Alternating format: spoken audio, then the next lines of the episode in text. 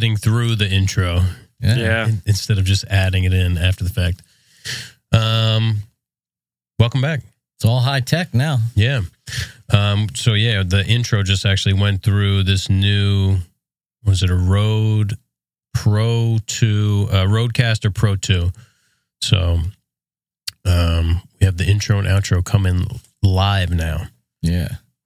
We're uh we're joined by a guest today, Yeah. Say hello. Hey guys, thanks The- for having me. distinguished Walter Peters. Um wait, wait. Oh, I think I took it off. Oh, there's some sound effects. There is, yeah, an Nice. applause sound effect. I reassigned it. Um, before we get into it, we want to thank our sponsor, Hafele. Hafele offers a wide range of products and solutions for the woodworking and furniture making industries, from hinges and drawer slides to connectors and dowels, sandpaper, wood glue, shop carts, and everything in between. Exclusive product lines such as Loox LED lighting and Slido door hardware ensure that every project you create is built to last. Learn more at hafele.com. Yeah. And actually, we were supposed to have we were supposed to have Ed on this week uh, from Hafele, but he had a last minute uh, business trip, so he's going to be here next week. Yeah. But luckily we got Walter. Yeah, I'm not going to lie; it's a little weird uh, live monitoring. Is this is the first time you've used headphones while recording. yeah.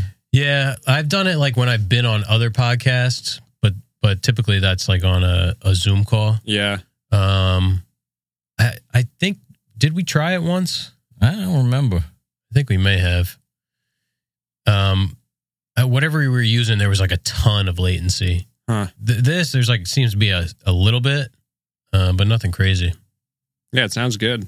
Yeah, yeah. I think um there's there's probably settings you know with this uh monitoring down here to make it sound better. Oh, I guess I guess what you want to do is turn your own. You don't want to monitor yourself, Hmm. but you want to monitor the other people. Well, then you're going to be muted. You're going to have this muted feel when you talk because yeah, that's true. Yeah. you got these headphones on. So Yeah. you guys only record locally, right? You never do like a virtual guest or anything. Mm, no. No, it just uh I don't know. It it um it's just not the same, I feel like. you Yeah. know? The conversation, it's not as natural hmm when uh when it's through the computer. Yeah, I can see that. There's all those nonverbal cues and stuff that you miss and Yep. so Yeah. We've been guests virtually on other people's podcasts. yeah. hmm And it's always a little bit, uh, not stiff, but it's stiffer than, Yeah. than live in the same room. Yeah, I agree. Um so yeah, what do you want to talk about? Um, anything really. Well, let's give uh, everybody a little introduction uh, to Walter. Yeah, so um, you know, if you know John Peters, who's been on the podcast, is it three times now? I think. Yeah, I think he's a triple star. triple threat. Uh, only one to be on three times. Um, John is Walter's father, and Walter is John's son. There you go. It's funny how that works out. Yeah, Yeah, it's. I think I met you guys for the first time at Makers Camp, probably 2021, maybe 22. uh, It's two years ago, I think. Yeah. yeah, We might have bumped into one another at the house, at your house. Yeah. Maybe. Yeah. Actually, you know, it's funny. I filmed uh I filmed a live stream event or worked on it as a camera operator Mhm. and you were playing in it and I didn't put it together till like a year later or something. we Star Productions. Oh, that Oh. thing. Yeah, yeah, Yeah. yeah. I watched that uh, that live stream. That was yeah, it was like the height of COVID, right? Yeah, isn't that funny? Yeah. You worked on that? Yeah, yeah. I was that was like uh when I first kind of got into video. It was probably two and a half years ago. That's funny. Yeah. It's a small world sometimes, isn't It it? really is. Yeah, I had to unsubscribe from that guy's email list because it was just like nonstop. Yeah, I do that all the time. You know, you like you, you show a little interest, and the next thing you know, you're just bombarded Yeah. with Yeah. peripheral stuff. It's Like, listen, I was in this in in it because I knew one person that was you know doing something. Yeah. that, that was the extent of my interest. now stop. yeah, please. Uh, so, um, tell us about where you work and everything. Yeah, so I work now at a I work now at a CNC shop down the street. Um, it's funny, I I used to be, still am like, but I used to be primarily a, a big video and photo person, and slowly over the probably the last year, year and a half, I've kind of done a complete 180, and I've gotten more into woodworking and really uh, like digital fabrication. That's cool. Yeah, Yeah. I mean, you get your fill of it over at Timber. That's for sure. Yeah, that's been really cool because, um, you know, I've, it's a lot of uh, good experience. I've, I've done a lot of fabrication work there, but uh, machine operating, and now I, now recently, more recently, I've been kind of more behind the computer and doing more Fusion 360 stuff and and learning that, which has been really cool. Nice. Jeff's the master at Fusion. Wow. The master of this domain. it uh fusion's cool. It's one of those things where it's so deep that you know, there's things that you could be proficient at doing one thing and then, you know, you get into like the mesh design or something. And it's like I have no clue.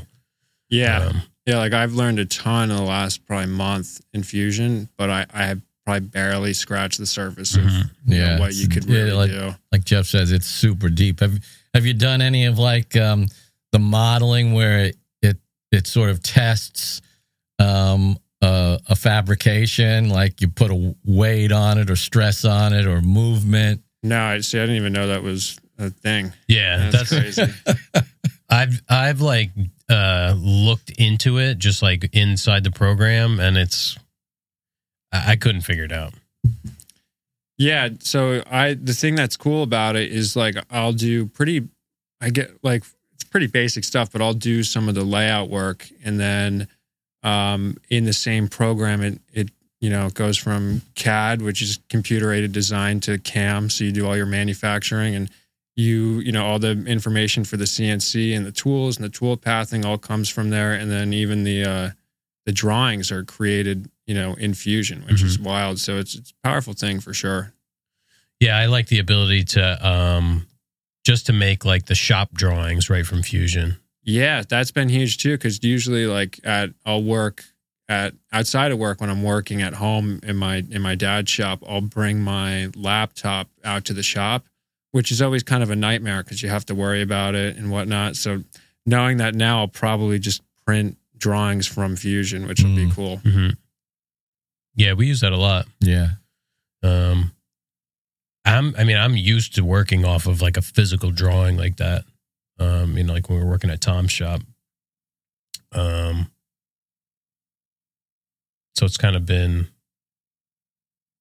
you know, some I've been A used natural progression. Yeah, yeah, yeah. Being able to, because I mean, with SketchUp, we used to like, uh, you could pull measurements and stuff and take a screenshot, but it's not the same as No, like a, you got to keep going back to the drawing. yeah, Like, how big is that piece? Mhm. And then you measure it. yeah.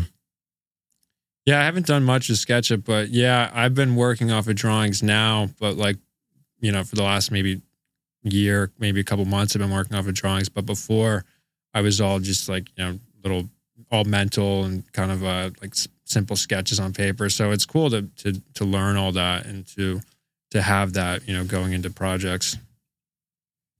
Well, Are you doing anything specifically for Timber? Like, are you drawing their stuff? I'm helping out with drawings now. Yeah. Um, which is it's neat. It's uh, it's really cool to learn that kind of stuff. What uh what are you guys working on over there? Are you allowed to talk about it? Probably not. Yeah. Um, I'm I'm just like careful with that, you know. Yeah. no, yeah. Yeah. Guys do some crazy stuff. And I know a lot of it involves NDAs and stuff like that. Um yeah, I mean we've seen stuff over there when we go over to visit that's like that the thing you guys just did. Well, that I think you can because that's been posted and talked about. The in Yeah, know, that big retail yeah um for Kith was like 50 something foot yeah that was that was wild. That was uh, we just like kind of wrapped that up, which is cool. But uh, yeah, they were huge, like uh, curved cabinets, which is funny because I before I started working there, I'd I'd I'd like worked at a cabinet shop for three months and had pretty much built the same cabinets every week for three months, and then walked in there and Woohoo! base 36 base 24 yeah, yeah. So walking in there and seeing that, I was like, wow, this is pretty insane. Yeah we were there um must How have been how many months now? That was was right before ago. you started No, I think I saw you guys in there when you went to bo- borrow some like forklift stuff or whatever. yeah Oh, we yeah. we Yeah, uh we were like- there like a little bit before that um i think it, we were asking that's when we went to ask if we could borrow the Mhm. and then we ended up coming back um and yeah they were they were starting to stack laminate the pieces of oak and then uh it's just crazy how much material went into that too Yeah, that was cool. That was where I really learned how to like mill properly because Mhm. it was like a lot of milling. Um, it was cool. A lot of hardwood. Uh, I hope it comes. I hope we get another job like that in the future. Yeah. Yeah, we saw the um the scrap pile. Got a text from uh the man the shop manager over there. Uh there there were some tempting looking boards in there, but we just we're not we're not at the point right now No. where we can uh take the time to dig through a scrap pile, but Yeah, and it's pretty easy to grab a lot of stuff and then it sits for a while. You know. oh yeah. Yeah, I mean we we're the scrap givers, not the scrap takers. We can't we can't start doing it the other way. Yeah, we were we run out of room really quick. Yeah. Yeah, we just got rid of um What did we give Keith? Like four or five pails full of stuff. I yeah, we filled the whole Jeep. Yeah. Back you know, the back seat, the back of it, everything. What do you consider like? Uh, like what do you completely discard as unusable? Um if it's like a piece of, you know, everything we get in is is random width. So if it's I mean, what would you say length? 2 feet? Yeah. Uh, It also depends on the piece, you know. yeah, a lot of times there'll be these one foot chunks that get cut off and there's like a knot in it or something Yeah. that that made it a defect, we'll call it, that couldn't go into the finished work. Yeah, a 4 inch long check at the end of the board. Yeah, yeah. Um Yeah, it's mostly the ends of the boards. Yep. because we'll get sevens or nines or or tens, twelves, whatever, and just the way it always breaks out, it's like there's always like a piece left Yeah. over. I mean, when we Uh, lay out the project, we try and be as economical as possible, Yeah, Yeah. but you never know like how long the boards are going to be exactly and how close to the end you can cut. And then depending on the project, you might have like an 18 inch piece off 10 boards. yeah. Especially if you're trying to match grain and color, and Yep. Um, And what do you do with them? They, you save them for a little bit and then you give them away. yeah, yeah. Like if we're if we're doing glue ups, um, and you want to use one board and fold it for one glue up so that you get you know good continuity. hmm you might end up you know we've done it before where we're doing slab doors solid slab doors on a project and we need 10 doors so it's like like you said there's 10 cutoffs that are Yeah. three feet long because that's just how mathematically it worked out Yeah. um and you save it and hope that you can use it again. But uh, it's hard, I mean, to work that because the next job comes along in that species Yeah. and you buy all new. You know, Yeah. so the only reason you'd get that is if you, you know, somehow it was like a, a really beautiful piece and you worked it in or yeah but it's you know it's nice to have it there when you run short and you're like oh Mhm. shit we got that four foot piece of white oak over yeah. there. um I like to always have one extra piece so I can do all my like test cuts and everything on it too. For sure. Oh, Yeah. yeah. Yeah, we have like the premium scrap pile, and then there's the like s- firewood Scrap scrap, pile, pile. yeah. Yeah, because it's you know every board. You know, if the end is good, you cut an inch off, and then so you have all these ten inch long by one inch by one inch Yeah. pieces that have wax on the end, you know. Yep. Um, and then you you mill everything oversized. So like when you're making doors, all your rails and stiles are long. So then you get to the the table saw and you start cross cutting, and you have all these little chunks of Yeah, you know, another you two cut an inches. inch off this side, an inch off that side. So yeah, it's a lot of a lot of just straight firewood. Um, but we had those 550 frames that came off the laser Oh yeah. because it's like a three eighths inch border that gets left, and uh, man, they piled up so fast. So how do you? That's all solid cherry, right? Ch- cherry and walnut. So what's the piece of stock look like when it goes on the uh, the laser? It's four by thirty by three eighths. Oh wow. Yeah.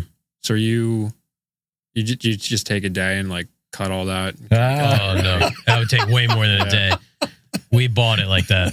Oh really? That makes sense.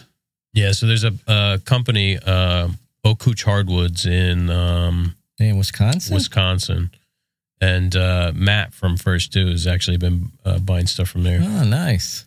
But um, that's just like a when I was pricing the job, I wanted to just get an idea of of like unit cost, and I found their website, and um, when we got the job, ended up going to them for the material because we were talking about it, and we we tried to price it with our local company, and he referred us to somebody else, and Ocooch is way cheaper.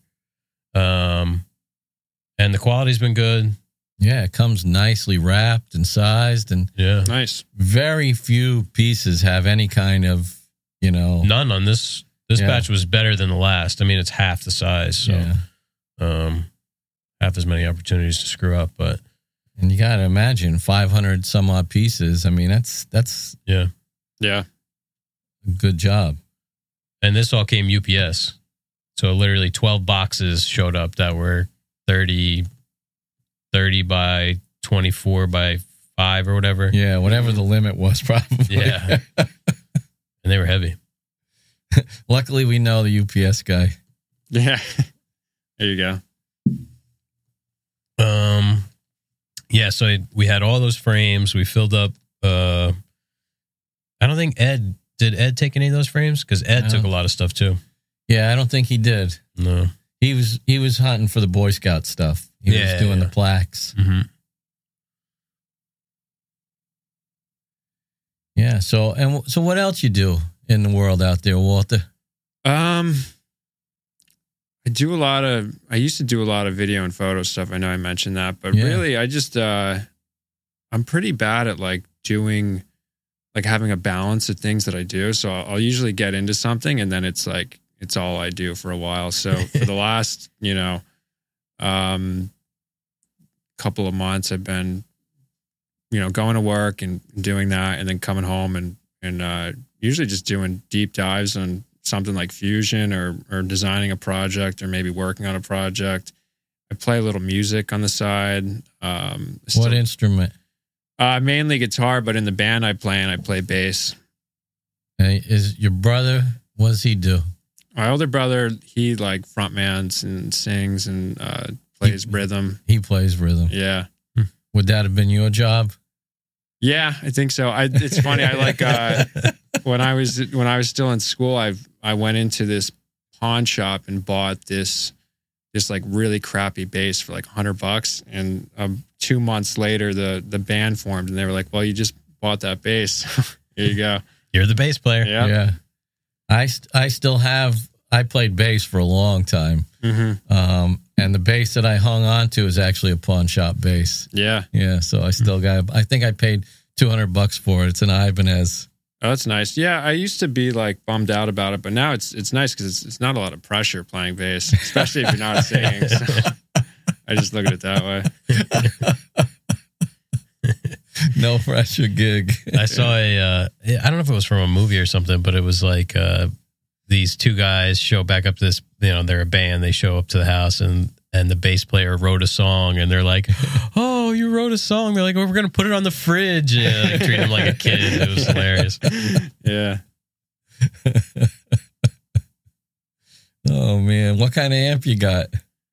Uh, an orange bass amp. I, Oh. I don't actually own a bass amp. I I borrow a a bass amp. It's uh it's an orange. I don't know what the speaker size is or anything, but it's it's pretty nice. And I play out of a uh, an orange 35 RT, like kind of practice amp for Uh-huh. guitar. That's something I would I would like really love to have a. Uh, would love to have like a real amp one day. It's funny, my my parents and are gone with my sister on vacation somewhere, so I've been in the house by myself this week, and I brought my amp up to the living room because it's a big room, and I've just Uh-huh. been uh, playing pretty loudly, normally or more loudly than I normally do, and it's still it just doesn't sound great. I, I would love to have like a nice amp one day. Oh yeah. You still playing the um? I wanted to say dual rectifier. I know it's not a dual rectifier. Uh, I have a little Mesa. Mesa Boogie. Yeah, I have a Transatlantic.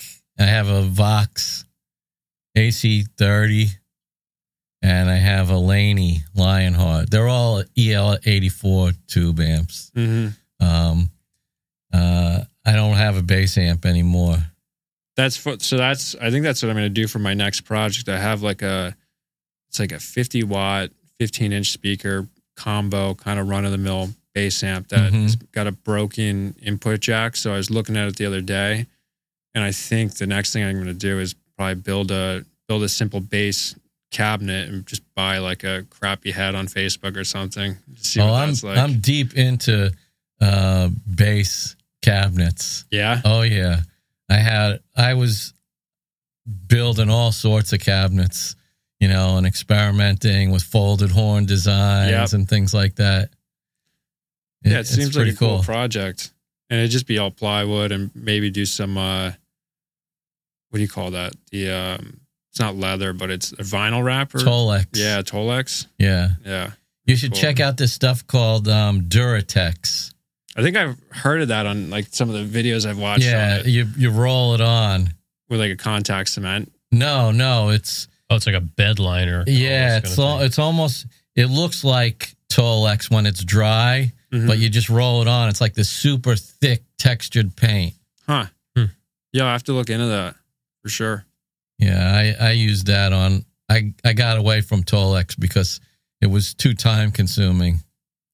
Did you vent the back of the amp or did you create It all like a depends on the yeah. design. You'll and once you get deeper into it, Mhm. certain speakers are made to be vented. Some are made to be, you know, direct firing. And then you get different performance characteristics based on the size of the cabinet, the volume, and the port, and the port size, and the port shape, and all this other stuff. Yeah. I'll have to check that out for sure. Yeah, it sounds like something that you could get totally consumed. by. Yes. Yeah. it's it's one of those Yeah. rabbit hole things. You gotta be careful. and especially if you go on the internet because it's like everything on the internet Oh, yeah. there's all this fanboy stuff Yeah. and all and it's once you get into something that involves science then you get the geek element Yeah. going Yeah, I fall into that trap all the time. Yeah, that's like if I want to like buy something, like uh whatever. Some usually if I mean tools too, but yeah something outside of that, it's like I start looking and then it's like the one I was gonna buy, it's like, well, it has this and it that's not the best, you know, whatever. And then you it's totally it's horrible. it's real real easy to get sucked in there Yeah. Yeah, I just did that with that track saw. I was probably watching like track saw review videos for the last year. You know, You're weighing the pros and cons. Like, well, if I had just spent an extra thousand dollars, it's not that. Yeah. I don't want to buy it, and then it, you know, then I don't like it because I didn't get the best one. yeah I'm a real firm believer that if you're going to do something, especially for a while, or especially if it's going to make money, you just you buy the best thing you can. Mhm. Don't worry about it. yeah and it's a safe bet. That's like I was saying to Rob about this um, uh, interface.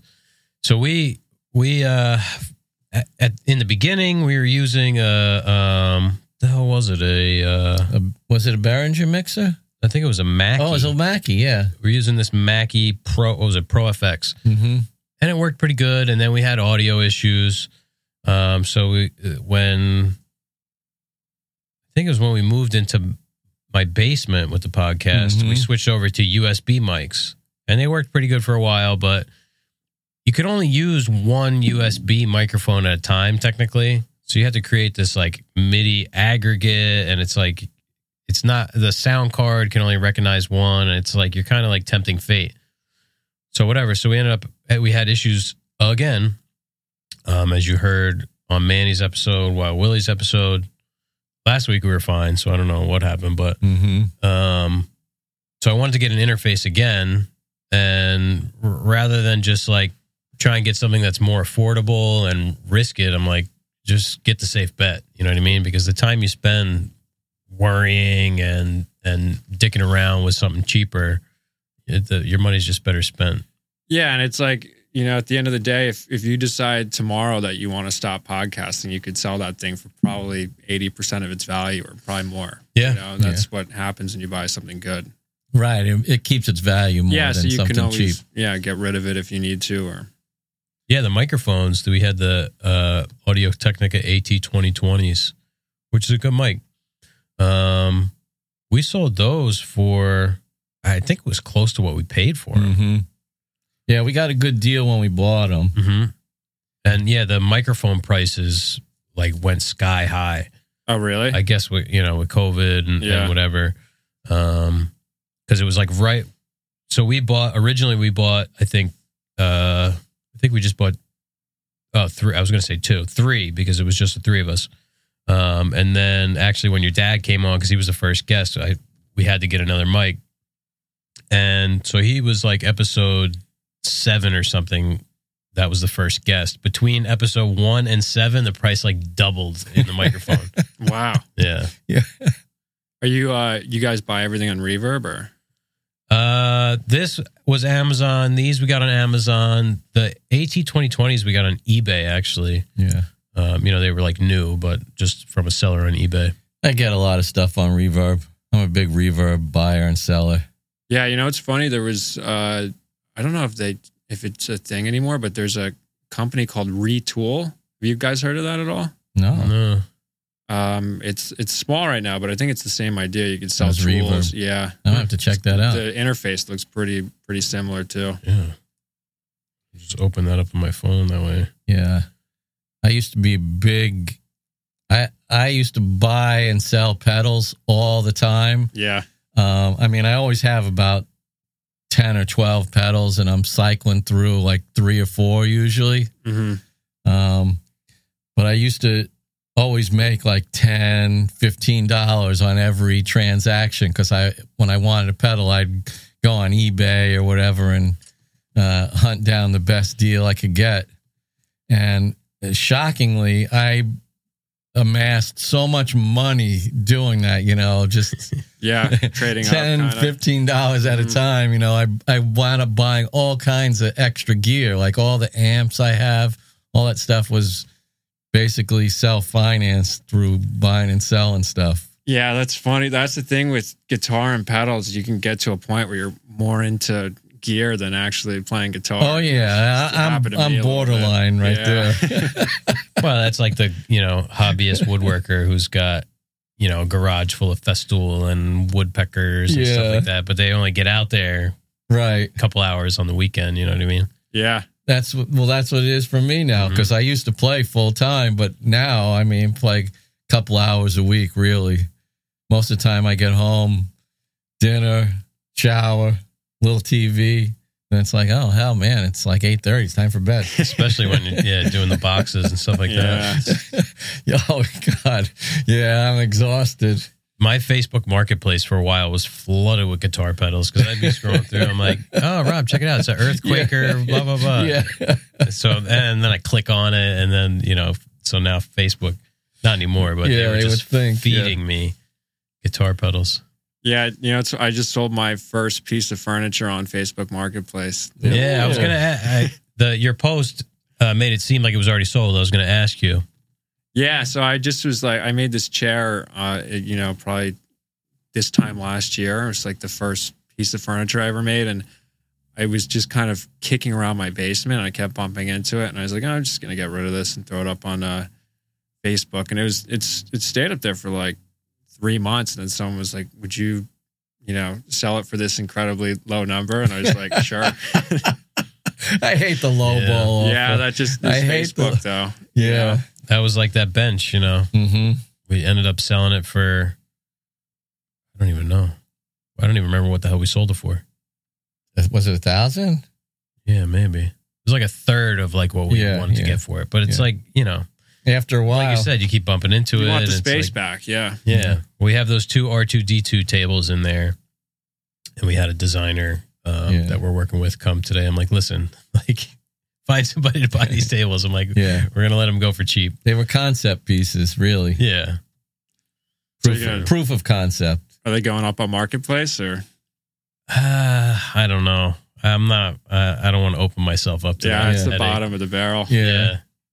But you know, it's funny. I know you guys did the, you guys sold the 3D printed stuff. Mhm. Um, you still do, right? A little bit. Uh, yeah. Like, I, we have some stuff in inventory that, yeah. So I was super into that for like probably two months, two and a half months. And everything was, uh, every, like probably 95% of my sales were all Facebook marketplace. Hmm. It's actually great because they don't take, uh, they don't really take a crazy cut. They take their Hmm. little transactional Yeah. fee, but it's not like, it's not like reverb where you, they yeah, Reverb didn't used to be like this. yeah. It used to be real low key. It was not a lot of resellers. It was more peer to peer stuff when it first started. Yep. And then it, the big change came, of course, when Etsy bought it. Oh, did they buy it? Yeah, I'm pretty sure it's Yeah. Etsy. Yeah. Huh. Um, but it used to be real peer to peer, small transaction fee, none of this handling nonsense, no 1099s, none of the none of that. Yeah, and that's that's funny. They I always get emails that are asking me for all that information on Reverb. And Oh, yeah. eBay got really bad too. Oh yeah. yeah. Um, I used to sell stuff on eBay all the time, just like little, whatever. You clean out the house and you're like, "Oh, I got this thing that I haven't touched in two years. Mhm. Um, but they, eBay really became um, a buyer's market only, Mhm. and the sellers were just, you know, thrown Yeah. to the wayside. Yeah, yeah. Um, the reverb has a little bit of that going on too. Like, you know, the horror stories are Mhm. always in favor of uh, the buyer, you know, Yeah. claiming that, like, I just sold this wireless rig. Mhm. Um, and I always get the label through reverb, even though it's a little bit more expensive. I Mhm. always get the $5 or whatever it is Insurance. in case yeah. something goes wrong thingy. Uh, And so instead of it being ten dollars to ship, it was eighteen dollars to ship. But that eight dollars is the best money you could spend on something. Yeah, the Yeah, 'cause one you know time you're you need it. covered. Yeah, Mhm. because something like that, you know, it's a two hundred and fifty dollar sale, and then you know somebody will go, "I never got it," or it just Yeah, that's the worst. That's the thing about Facebook, like shipping on Facebook is like you don't get paid until the thing is confirmed delivered. oh man, So like I sold a couple and I don't know, maybe they changed it now, but like I sold a set of drills um and they went out to California and it took like it was like a month before I saw the money. Oh, really? Wow. Yeah. Oh, that's what I want to ask you guys. Do you think that um, impact drivers have a place in furniture making? Oh yeah, we, use, them. them all the time. Yeah. Really? It's Yeah. funny. I, I, there's I hear so many different takes on that. Like one of the guys I work with, he he uses an impact driver for for you know all things you would probably use an impact driver for. But when it comes to like fasteners or anything kind of delicate furniture wise, he's all about the drill. And I've seen a couple people say that too. I bet I know who that is. Uh RL. yeah. Um uh, buddy John JCH cabinets, he's like the same thing. He installing cabinets, no impact driver. Yeah. Huh. I don't know. Uh, it. I think it's just one of those things. It's like I've always done it that way, so that's the only real only real reason that I keep doing it that way. Um, because really, for for you know driving screws, a drill is better because you have the chuck, you know the um the clutch that you could set so you Mhm. don't overdrive your screws. Um, you know, the impact doesn't cam out as easy. I think that's probably the main reason. Um, and you also don't break your wrist when the you know when you seat the Yeah. fastener. Because with the drill, even if you have the chuck set, you know, there's that last little bit, and it always like snaps your wrist. Yeah. Yep. I, I feel like you can. I mean, it's like every tool. The more you use it, the more you can feather it. The more you know it. I I, I never ran into a situation where I thought it was too aggressive or anything like that. Hmm. I think a lot of people don't like it because it's loud. Uh, I kind of like that though because it kind of like a confirmation that it's it's in and it's you know it's solid. Yeah, yeah. The drill, you know, it doesn't doesn't instill a lot of confidence when you Yeah. when you put in the screw with a drill. I mean, anywhere you're putting a screw, it's not like you're working fine furniture. Then, I mean, that's not a, Yeah, a that's true. super Yeah, fine element of that job. If you're putting a screw in there, Yeah. I mean, what? so Yeah. that's why I don't get it. hmm yeah. We're not uh, paring tenons. We're running in screws. Yeah. So, um, yeah, that was a pretty good uh, diversion into the pedal world. oh, you, you know, I'll I'll say one more word on it. You know where um I spend way too much time is on Reddit on this subreddit called Let's Trade Pedals. Oh, is that where you can? uh It's kind of like you. It's just peer to peer. You put up an ad. Hey, I have uh, um, you know, an Earthquaker cloven hoof, uh, boss, you Yeah. know, CE2W, blah blah blah, looking for, or just send me offers. And you know, it's all regulated with moderators, and based on how many trades you've made, you have these designations like. I, I don't know. I must be like an expert trader or whatever, you know, because I've traded so many Yeah. times. So you're you're more trusted. Is it like a closed kind of thing you have to get let into? Yeah. Well, Yeah. you can you have to join and then you can't do anything for I think 45 days. Yeah. God, you're just gonna lurk. so you have to stalk for 45 days. My God. Yeah, it's cool that there's like uh there's like communities like that online. Yeah, though. yeah. I just think that's interesting. So there are people that I've traded with a couple of times and you know, and anyway, it's the the thing is I spend way too much time looking at this subreddit. Is that how you ended up with that speaker? Was it through that Reddit? um which speaker the, The, uh, oh no no no that was through um Reverb. yeah that was through reverb yeah i got that special speaker hmm yeah um yeah there's all kinds of uh, well you know it's it's the same thing with woodworking any kind of niche thing you're gonna have nerds yeah, you know, I always fall into that with into it. everything I do. It's, it's funny. I got into woodworking then like a month later I was I was primarily watching more like tool videos than Yeah. actually like project videos. that's the best part but I think that's if you're like more of a, a gearhead type person, a collector, you just I kind guess. of fall into that, you know.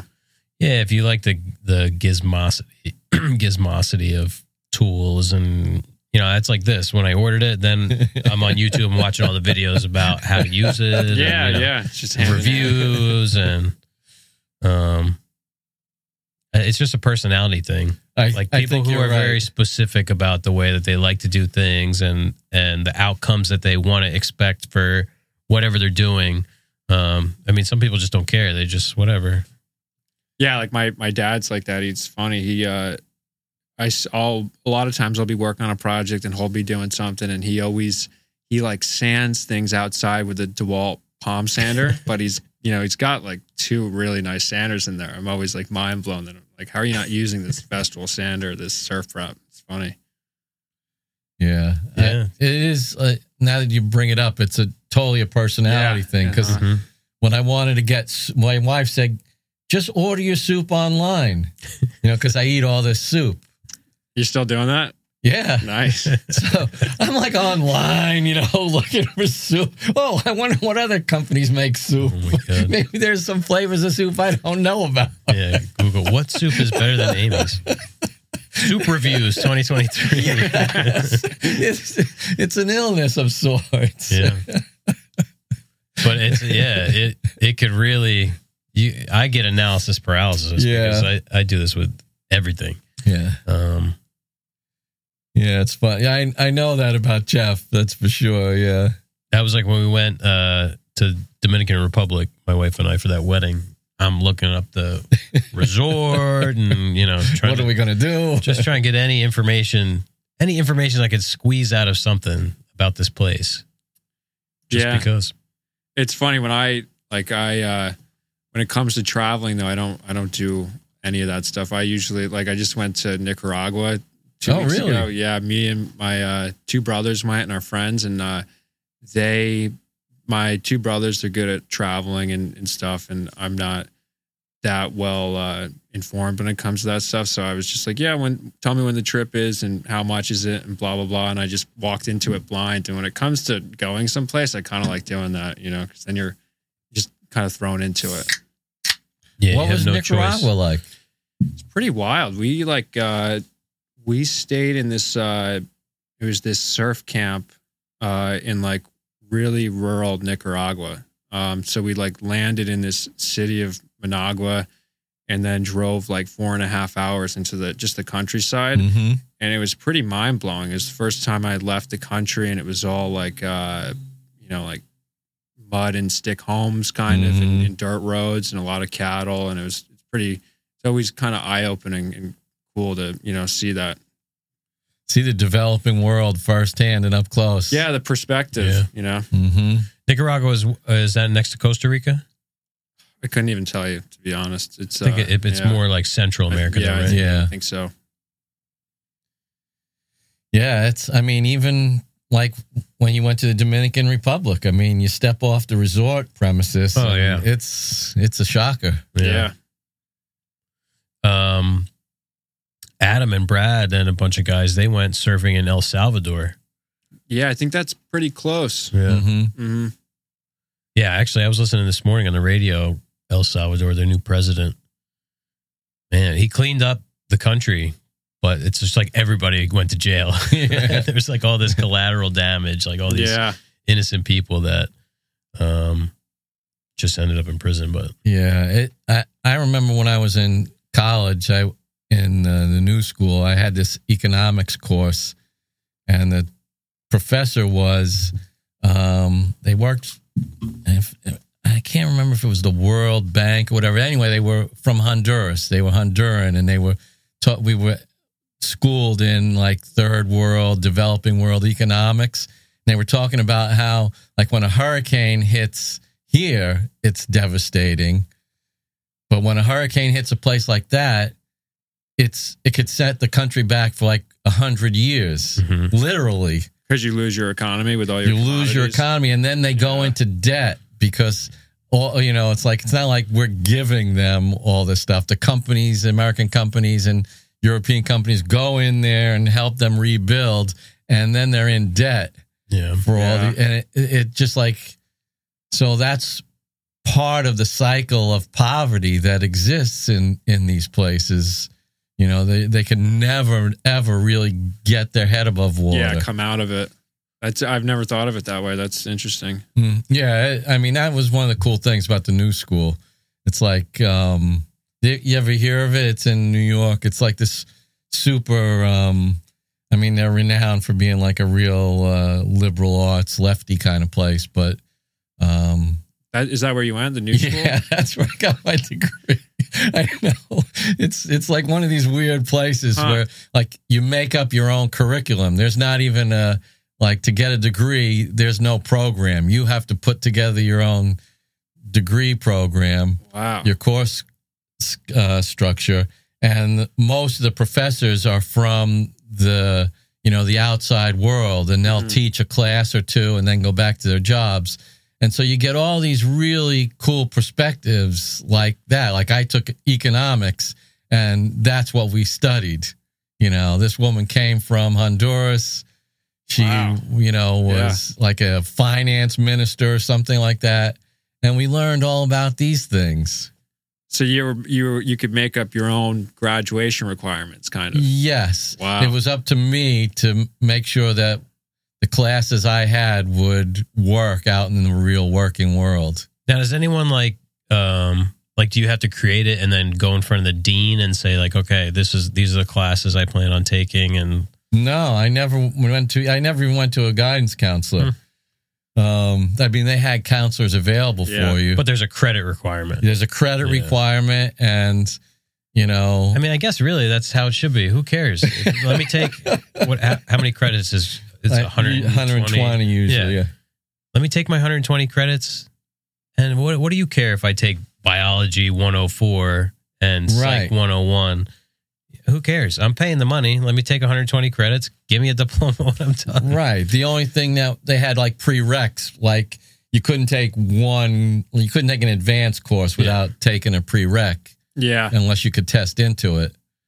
Yeah, that was always the thing that bugged me with uh, when I was in college is that you had to hit this minimum requirement of a certain amount of classes in certain Mhm. disciplines that that might not have anything to do with Exactly. what you're going to Mhm. do. So you end up like, you know, I used to every semester I would I would read the class catalog of everything that was offered, and I would find out about these cool classes, whether it be an audio class or a guitar course or a sculptural thing hmm and um, I would have to fit that into a pretty tight schedule because you know you had to take these kind of weird electives that you know just I can't even remember them looking back on them. Oh, I just yeah. remember being you know having to hit a certain mark in you know these areas.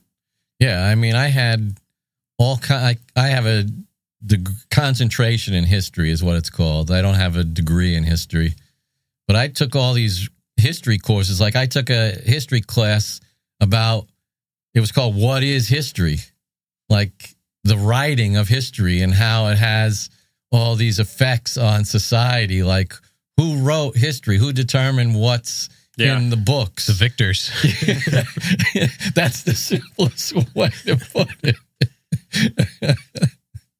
and you know, think about it. If you just give it a little bit of thought, like what happens to all those stories, and and like what is the truth and what isn't the truth, and Yeah, is there multiple truths, and Mhm. it, it's um. So it was. It's a great place to get an education if you have the right kind of mindset. If you're Yeah, curious, for sure.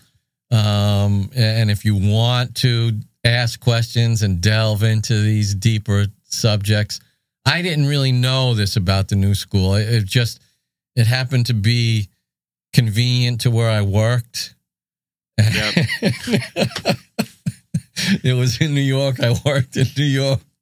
Um, it wasn't cheap. I mean, it was like a seven hundred dollar credit school Yeah, but um it's it's interesting you gotta you gotta i guess like any learning experience you get out of it what you put into it right yeah. I just for me, it's I'm so blown away by um, I well, I guess it's kind of obvious, but what you can learn on the internet. You know, it's like the just Yeah. the Just he astounds me with what he learns on the internet That's like the biggest like get what you put in thing. You know, you have all of this information at the at your fingertips, and you just you just need to want to learn it. You know, like want to find out whatever you're trying to find out. Yeah, no, 100%. Everything that I've learned well has been through the internet. hmm Yeah, you get the old timers who are like, "You can't learn this from a YouTube video." I'm like, well, I learned basically everything I know from a, a YouTube video. Yeah, well, it's funny. I went to school for like uh, my, I guess my degree was called telecommunications with a, you know, concentration in, uh, you know, video technology. I didn't learn like anything in these classes. I mean, a little bit. I, I got access to Adobe Premiere and, you know, had a handful of lessons on how to make a cut in a, you know, in a clip or something like that, adjust an audio level, but nothing that, you know, you couldn't learn in a 15 minute YouTube Mhm. video. Yeah. Yeah, because the you know people making those videos on YouTube are peop that's what they do. You know, they're actually doing that. They're edit, shooting and editing video, whatever. The person teaching you in college, you know, more times than not, their job is they're a teacher Mhm. teaching. You know, teaching this class. They're not out there they're not doing it for hands-on. real. Yeah so that's the funny thing about like woodworking and kind of learning it online is like one of the things I've thought about is there's definitely no substitution for time on the tools and experience, but I think you could be like a younger person and be pretty competent. Um, where like a lot, I feel like a lot of old timers kind of look at you know people, younger guys that are woodworking and like to maybe rag on them or something. But what they probably don't realize is that they, you know, you don't have to put like 30 years into a shop now to, to get the experience that you could get in 2 Mhm. years with the internet, which is kind of Yeah. wild. That's the grumpy old man syndrome. Yeah. well, it's like all you had before was was books, and woodworking books are great, but I couldn't do one. you you have to be a of a very specific um you know learning type to to really be able to get a lot out of a book. I mean, it's Yeah. you can learn. It's the- hard. yeah, because woodworking is a it's a physical thing. It's like learning to play football from reading a book. You really can't do it. Um, but it's better. You know, you could learn more watching people play football or watching an instructional instructional video about football um, than you could from reading a book. So it's like the same thing with woodworking. Yeah. If you could see somebody doing it, it's a lot more beneficial than just reading it. For sure. It's like I told you, like when I cut my first dovetail, I learned how to do this from a book. So I cut the pieces and I'm still looking at it like, Yeah. how does this go together? They always have those sketches too, and yeah. they're the worst. ne- so, yeah. Um, I like the more like uh historical and existential kind of woodworking books than yeah. yeah. like those Taunton Press books, like how to build kitchen cabinets. Yeah. Yeah. Eh, I can't read that. No. Yeah. For me, I just I I don't really I can't really do books. I don't I don't like reading that much, but I love watching videos and I really like um listening to podcasts because you can kind of listen to a podcast and do something that's kind of mindless and Mhm. make it enjoyable. So that's kind of my way for for learning something new. I'll I'll find like a kind of a neat podcast on on whatever it is.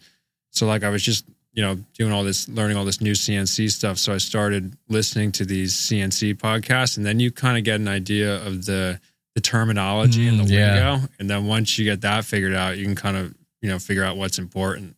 Right, right. You, you hear people inside speaking in the right terms with Yeah. the jargon and everything, and Mhm. yeah. So, uh, who are some of your the YouTube people that you're watching these days?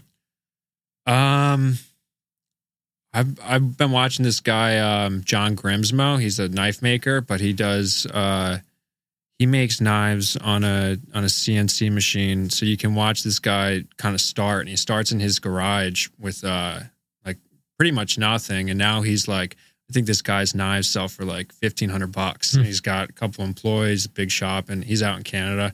Watch him a lot. Um, as far as like uh, woodworking YouTube goes, I obviously watch my dad. Um, but I think one of like lately or in the past couple months, one of my favorite uh, guys to watch has been Mike Farrington. I don't know if you guys are familiar with him. Yeah, I've watched it. I, I haven't watched it in a long time, but um, I have watched him in the past. He seemed like a good one. Like he actually, you know, because a lot of these guys don't really seem like they know what they're doing, but he, agree, he yeah. definitely does. Mm-hmm. So I like Mike Farrington. I like. Um, I don't know. I haven't been watching a lot of woodworking videos lately, but yeah, you gotta you gotta like sort through them to to Mhm. find the right ones for sure. No names, but have you changed your opinion on some people that you watch now that you've got like shop time Yeah, under your belt? You're Yeah. like, oh my god, I I, I gotta get rid of this guy. yeah that, well that's why i started on uh that's why I, I kind of have been more active on instagram because i was like wow I, I want some of this free stuff you Mhm. know like it's, it's it's crazy to like to see uh to see like some people that like uh just like kind of have like these wild shops and they're you know it's like that tens of thousands of dollars of tools and there's they're they're not really like authorities on uh you know the thing and i'm i'm definitely by no means any authority on any of that stuff but um yeah it's, it's That's the first step is acknowledgement. Yeah. because that's like us too. You know what I mean? We do it, but we, you know, what do we know? we know more than some, and not Yeah. as much as others. That's true. well it's i felt that i i started working at a i graduated in the spring and then i i went into like a, a job as a full-time video editor and did that for like two months is pretty burnt out so i left that job and kicked around for you know two or three weeks and at that point i was really into you know woodworking and making things so i was like oh i'll go work at a shop for a while and see what that's like and uh I started at this cabinet shop, and within like 15 minutes on my first day, it was so I was like, "Wow, I don't know anything." Like it was, you kind of hit. Like, I was hit with a wall of just like you know realization that I didn't, you know, know anything. That's Yeah. good though, because a lot of people, you know, think they know more than they actually know. well, I definitely did. I thought like I walked in. That's the common but disease. they hold, they hold on to that. feeling. Yeah, I walked in pretty confident with my tools and everything, and then uh, I was just like, "Wow, I can't work like these guys at all." You know, it's kind of neat to like be to realize that. Yeah, I mean, it, being in that position is necessary to to progress as um, someone who makes things. I mean, I guess really for doing anything. Um, it was like the same thing for me. I started out as a carpenter, and I just got thrown in. I I didn't even have anybody really to teach me anything, and it's just like, all right, I guess I got to figure this out. Go over there and do that. Yeah, like put casing around this window. I'm like, okay, never done that before. Let me look at this other window to see how Yeah. it goes on. Yeah. Um, it and I've said it before. It was always like that fear of being found out that I didn't know what I was doing that drove me to to learn. Mm-hmm. You know, learn more. Um. It's good to be curious. Yeah. Yeah, Good to be hungry. I think so. Yeah. Um, just in, in general, you know, once you get complacent in life, I mean, not that you have to be like totally striving 100% all the time, but just in general, I think that it's good to be, um, you know, on your tiptoes. Yeah. Yeah, Um, you don't want to get stagnant. That's why I left that. Ultimately, left that shop after three months because I was kind of doing the same thing every day, and it was trying Oh, to get yeah. any information from anyone was like pulling teeth, and I was Oh, like, I gotta gotta get out of here, you know. And it was the right move. Yeah. Over there, I mean, you guys are always doing different, all kinds of different stuff. I mean, you're doing like the industrial manufacturing for those. I don't want to say too much, but you know, for those, uh, you guys make those plastic things. Um, I don't want to speak cryptically because people are going to have no idea what I'm talking about. But you guys do a lot of different stuff. You're doing, you know, from the retail, you know, curved retail benches to, um, you know, making things for these industrial applications. Like you guys are doing all kinds of stuff, sculptural Yeah. stuff. And, Yeah, it's and it's cool. It's a it's a good environment. It's a good it's a really good group of people where you can you know probably you can be the type of person that wants to you know learn and do stuff, and that's you know re- met with It's valued Yeah. over there. Yeah, where like it's it's uh you know I think that's a common thing in shops. Though I've talked to a lot of you know I have some friends that work in trades and some I know a lot of people now through Instagram and you guys um who work in shops and have worked in shops. And I think it's a common thing for a shop to to be kind of like a, a negative place. You know, at least a, like a a cabinet shop. You know, or whatever. Oh, we worked in one of those places. Yeah, yeah. Then they grind you down. Yeah. yeah. You know, Well, you know, it's because it's a business, you know, at the end of the day. And that is that hanging over some people's heads makes for an uncomfortable mix of, you know, work and time management and, um, you know, your value as a person and as a worker. yep. Uh, eh, you know, that's there's a lot of stress uh, involved in in running a business that doesn't always come out in the in the best way with some people. I'm sure. Yeah. Um, I mean, we have the same stresses here. You just try and deal with it differently. Yeah, well, the, the nice thing too is it's it's um, it seems like you guys have a lot of like nice variety at work. You know, it seems like yeah, I know you're doing the boxes again, but it I, when I go through your Instagram, it's you know it's always something new. Yeah, we do a lot of we do a lot of weird stuff. Yeah, I don't know. You saw we had those four flower boxes out there, which have Mhm. like those CNC carved bezels and octagonal wooden box, and uh, the thing that Rob built for the church, this crazy back altar with all this um, The laser cut fret, yeah, fretwork, laser yeah. cut fretwork, and then big coat closet. I mean, I just drew up a bunch of like uh, powder coated steel stuff this morning for somebody. Um, And then there's the those those bedside tables, a, a simple little design. Yeah. So like the full gamut of I mean we've been lucky that we've um sort of carved a niche for ourselves um as being guys who can execute these things that maybe other shops can't, you know, or maybe just don't Don't, don't want, want, to. to. Yeah. Like the even like the countertop. It's kind of a straightforward thing, Mhm. But it's a solid wood countertop that's like 11 feet by a little over four feet. Got a sink cut out in it. Yeah. It's got, I mean, it's it's three hours away. Mhm. You know, it's you got one shot to do it. So when you do that, do you uh, is it against the wall this countertop, or is it just on like an island? This was an island. So that's kind of nice, though, because you don't have to worry about scribing. Oh yeah, yeah. So we did a, a maple. We didn't build the maple one. Um, the clients they just wanted a maple butcher block, and um, so we specked out a bally block. Um, and that was to three walls. We got lucky with that one though. Yeah. It just it was no scribing really. Just that, you know had an angled cut on one side because the wall was a little bit out, and, and it went right in. That's awesome.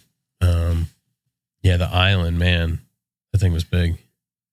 But that's, I mean, we know of a, a similar kind of counter that was being built that it did not go well at another oh, place. Oh yeah, yeah. I got news on that yesterday. because they tried to do, they try, you know, you can't, you, you can't, can't, try and it. beat the system all the time. You can't try and game the system. You know what I mean? There's people who've done woodworking for a longer time than we have, and they've proven certain ways work. hmm So so do it. Right. You know? Yeah. Somebody already made the map.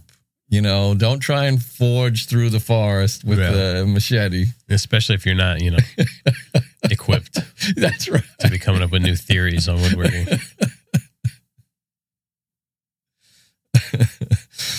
right, yeah. But uh, yeah, the top went in. It said we had the right reveals, Mhm. sink fit, you know, and it's, Yeah. it's it was pretty flat. You know, we built it a while ago. It stayed flat. Clients were happy. Yeah, Yeah, we'll take. uh Still got to price out those barn doors for them, but we'll take another trip out there. I think, um, no, six weeks, seven weeks or so. They want us back out there. yeah, Is that Uh, that uh, Hamptons yeah. kitchen? Yeah. Nice. It's a hike. Yeah. Friday was a long day, and we were only on site for what three hours, four hours. Yeah, yeah. Because it's it, it's still a twelve hour day, but no matter how you shake it out. Mm-hmm. That's a twelve-hour day. Yeah, if you only work six hours, hmm because it's three hours there, at least three hours back. Mhm. Yeah. Yeah. Usually coming back, it's it's more. Yeah. So we left at what four in the morning. hmm We got out there about seven forty. So three Yeah. hours and forty minutes out there. Yeah, yeah. It was we hit that traffic like an hour's worth of traffic. Yeah. And we left at eleven, and we stopped at Warshower, but we got back here at what three. Yeah, So it was probably yeah, about the same back. Yeah, that was always my uh, that was my least favorite part about working at that cabinet shop I worked at because I would do a lot of deliveries and I I just like being in the shop. I don't I don't want to go anywhere. Oh yeah, you're preaching to the choir.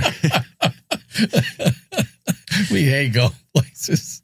Yeah, so we're actually we're building a couple little nightstands, and they're go- getting shipped out to Utah. That's cool. You know, Yeah. So how do you how do you prep that shipment for uh, delivery? um, they're pretty small, so they're 20 inches wide, 16 inches deep, and nine inches high. They're just like little floating nightstands. hmm So we'll just box them up. There's two of them. We'll put you know in individual boxes, and just getting shipped UPS ground. Wow, nice. Yeah. Yeah, Yeah, that was cool. Yeah, the the designer was like, uh I forget, I forget how it went down, but I, I was like, yeah, you know, we could do it for this price or this much uh um shipped. Because I thought it was in North Jersey, and she's like, "Oh, they're going to Park City, Utah." I'm like, "Oh, I'm like, it's gonna be a little bit extra for shipping." I'm like, it's a little further than I was expecting. Because yeah, any opportunity to sell a job as as just delivered and not Yeah. installed, yeah. We love that. yeah, Yeah, I'm, that's why I'm, I'm trying to get into. I think going forward, doing my own stuff, I'm going to just get into smaller things that are easy to pick up and you can Mhm. throw them in a box, send them through the mail. Yeah. Yeah, freestanding stuff. Um, install really just takes the wind out of your sails. Yeah, I mean, I haven't done much of that, but I would imagine it's probably pretty nerve wracking too. Yeah, it never goes as planned. Yeah, um, so it's very stressful in that you have to you got to figure out how to make it work, and and sometimes it's you know better than Like others. but the like the cabinets. yeah, down in the Hamptons, I'm, I'm not sure if we talked about it on the show, but so we have um, these wall units that uh, they go into these niches. There's a bump out in the center where the fireplace is, and they fit into these niches. Um, so we built a cabinet. I forget what an inch or an inch and a half smaller than the opening. Then the face frame is long to be scribed, and the top is long to be scribed. When we get down there to put them in, um, they wanted us to put them in before the floors were done and then take them back out. Well, they cased the doors or the door, you know, the uh, trimmed openings that are adjacent to it, and all of a sudden the geometry didn't work anymore. So you couldn't, Oh, you couldn't slide it Yeah. in, and you couldn't get it in at an Oh angle. man. So we're like power planing the back corner of the thing off, and we ended up getting them in. But you know, something that should have just been literally thirty seconds to just push it in. Yeah. Now it's thirty minutes, and mm-hmm. And still, and everybody's watching. yeah, yep, that's funny. and you know, even when it's like not like a mistake. I mean, it's a mistake, but nobody did anything wrong. You still feel like the client is like looking at you like you, you know, you fucked up the cabinets. Yeah, that's always weird. I remember one time we had to like uh I was doing this delivery with these cabinets and the the the um you know customers looking at it like really excited to see it and then we realized they weren't going to fit through the door so then we're like taking off the door and she's like oh why- why are you taking off the door and then we're taking off the railing going down the stairs and it's always like a you know kind of uncomfortable thing Oh yeah, yeah. Um, and sometimes it's like what uh, in Sea Bright we had to lift that cabinet up. Oh yeah, There's always something. I Yeah. mean, installs. Uh, you know, we'd be happy if we never had to leave the shop. I think. yeah. yeah that's my whole goal that's uh, you know that's what i hope to be able to do one day That the you know have an install team. Some people like that. Yeah yeah Yeah. I Peter. mean, like when I was a caterer, Peter's gonna be our guy. yeah, I used to love going out on site. I didn't like being in the kitchen in the shop. I could imagine that being in the kitchen is kind of tough all day. Yeah, you know, it's, you're just making recipes and stuff like that for 600 people and this and that. And uh, where on site, it's it's the event. Yeah, there's a social element to it. Yeah, and um, you know, you have to pull it off, and so it's sort of like game day kind of thing. Yeah. Yeah, that's kind of like with video. I used to do a lot of freelance video. I, I did a video for you guys, I think, a year Mhm, ago. mhm. Um, but that was like I always really liked editing, but I didn't really love having to drive somewhere, you know, and like set everything up and all that Oh, stuff. yeah. And Yeah, we Funny. talked about doing like the the lower level gigs, yeah, Where you gotta, yeah, like, yeah, break down, set up, break down, and then set up again. It's the yeah. Jeff's got the best expression. The juice isn't worth the squeeze. Yeah. especially if you're a drummer. Like I went to a show, I went to see a friend play the other day, and I saw the the drummer after kind of starting to get his stuff together, and I was mm-hmm. like, wow, that looks so heavy and just so much work. Oh yeah. Yeah, I mean, even playing guitar. I mean, you got to haul your amp. You got to carry Yeah. your. guitar Got to bring two guitars. Well, you know, in case you break a string, you got to Yeah. have a backup going. You got pedals. You got you know bag full of cords. hmm I, Gotta get I'm- some roadies. I'm done with that. You know, I really. Um, I mean, I love the the performance part of it, but I don't want to deal with any of the other stuff.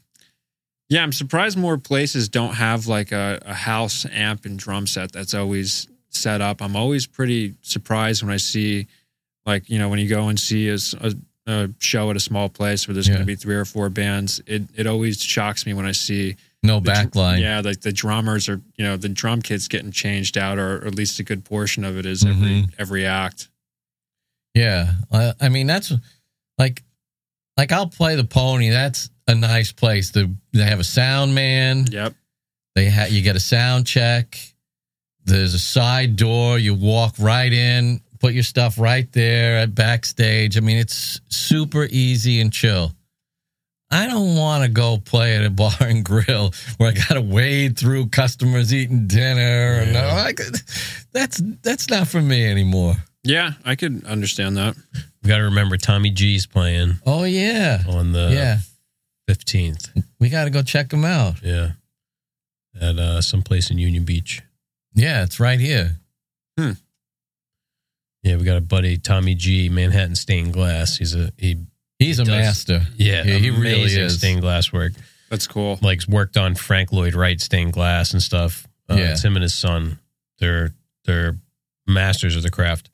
Um, but he's a musician, and he I plays guess bass, I think. yeah, somebody in his band I think lives like right around here, Uh-huh. right? And they rehearse down here. But the last time he was out here, we missed him. Hmm.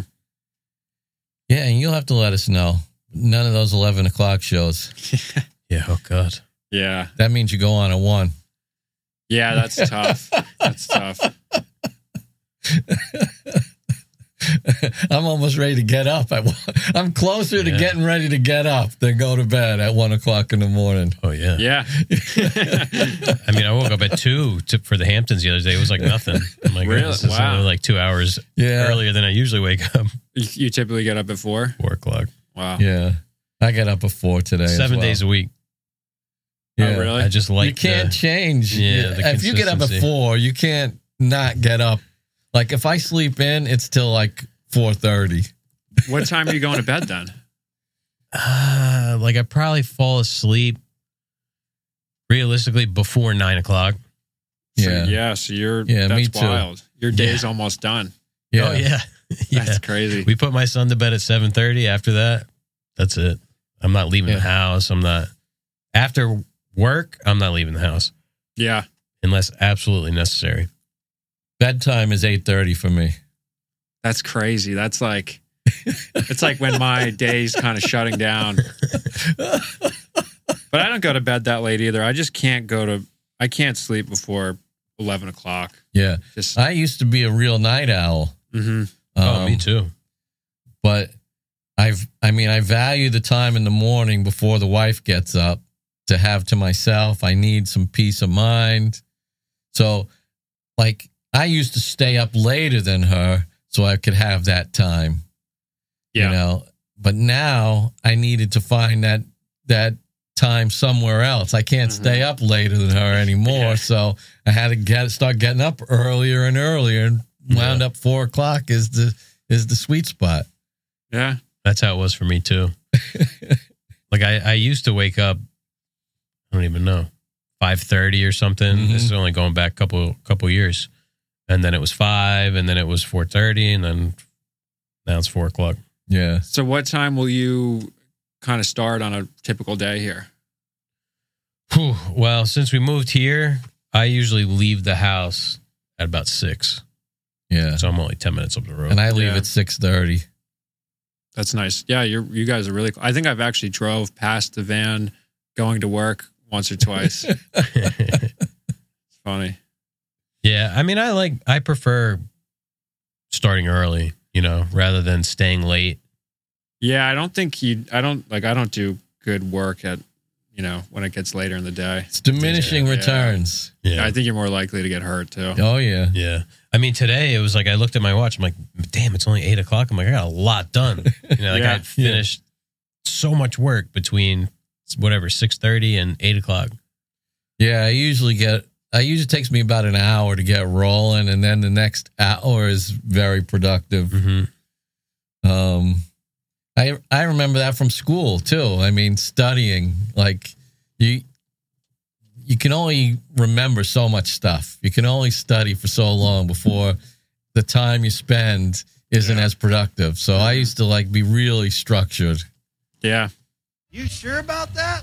You sure about I just I You wanted sure to about that? I just wanted to use that sound. Yeah. I was looking for an opportunity. How are we doing on time? I've been going for an hour and fifteen. We don't want to Oh. hold you up here all night. No. Um, Yeah, it's almost bedtime. yeah, we started late.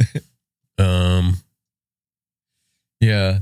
I mean, we get up early, we go to bed early. It's just the clock has just shifted around. We don't really sleep any more or less than Yeah, most yeah. people. yeah, Yep.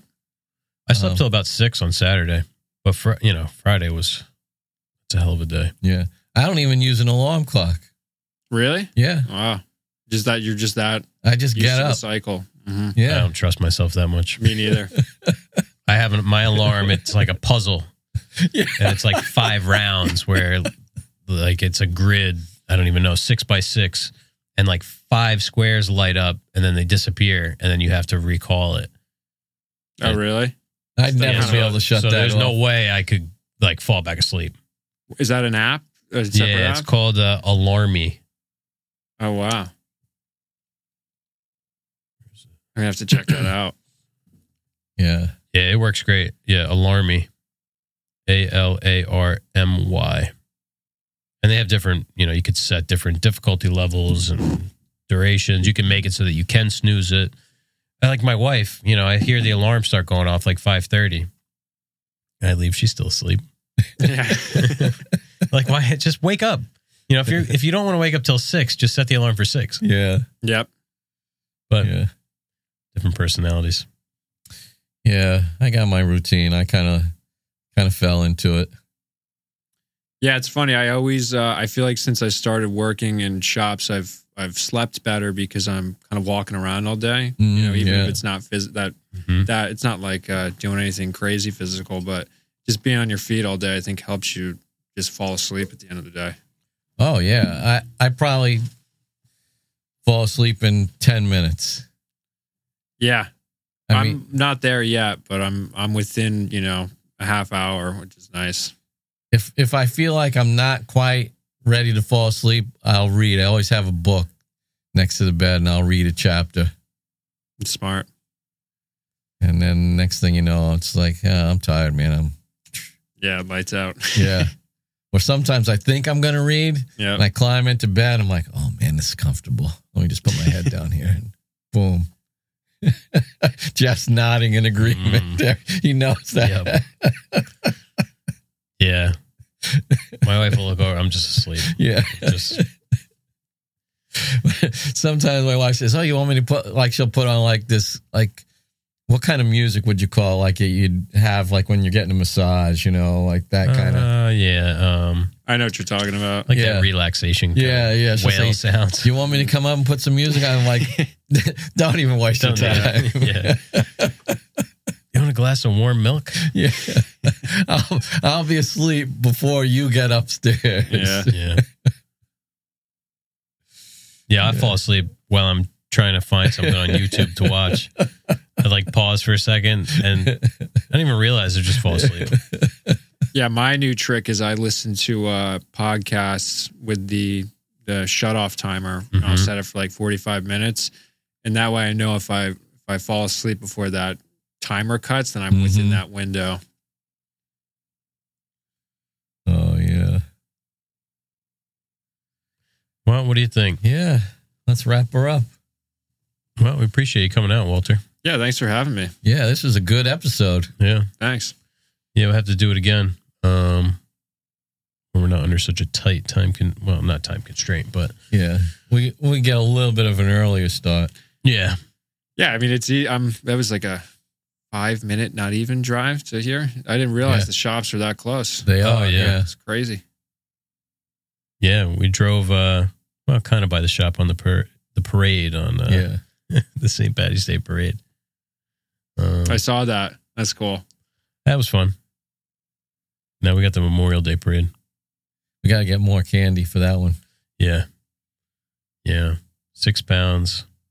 And you're Oh, just no. throwing it out of the sprinter as you're driving by. Yeah. Yeah. It's nice.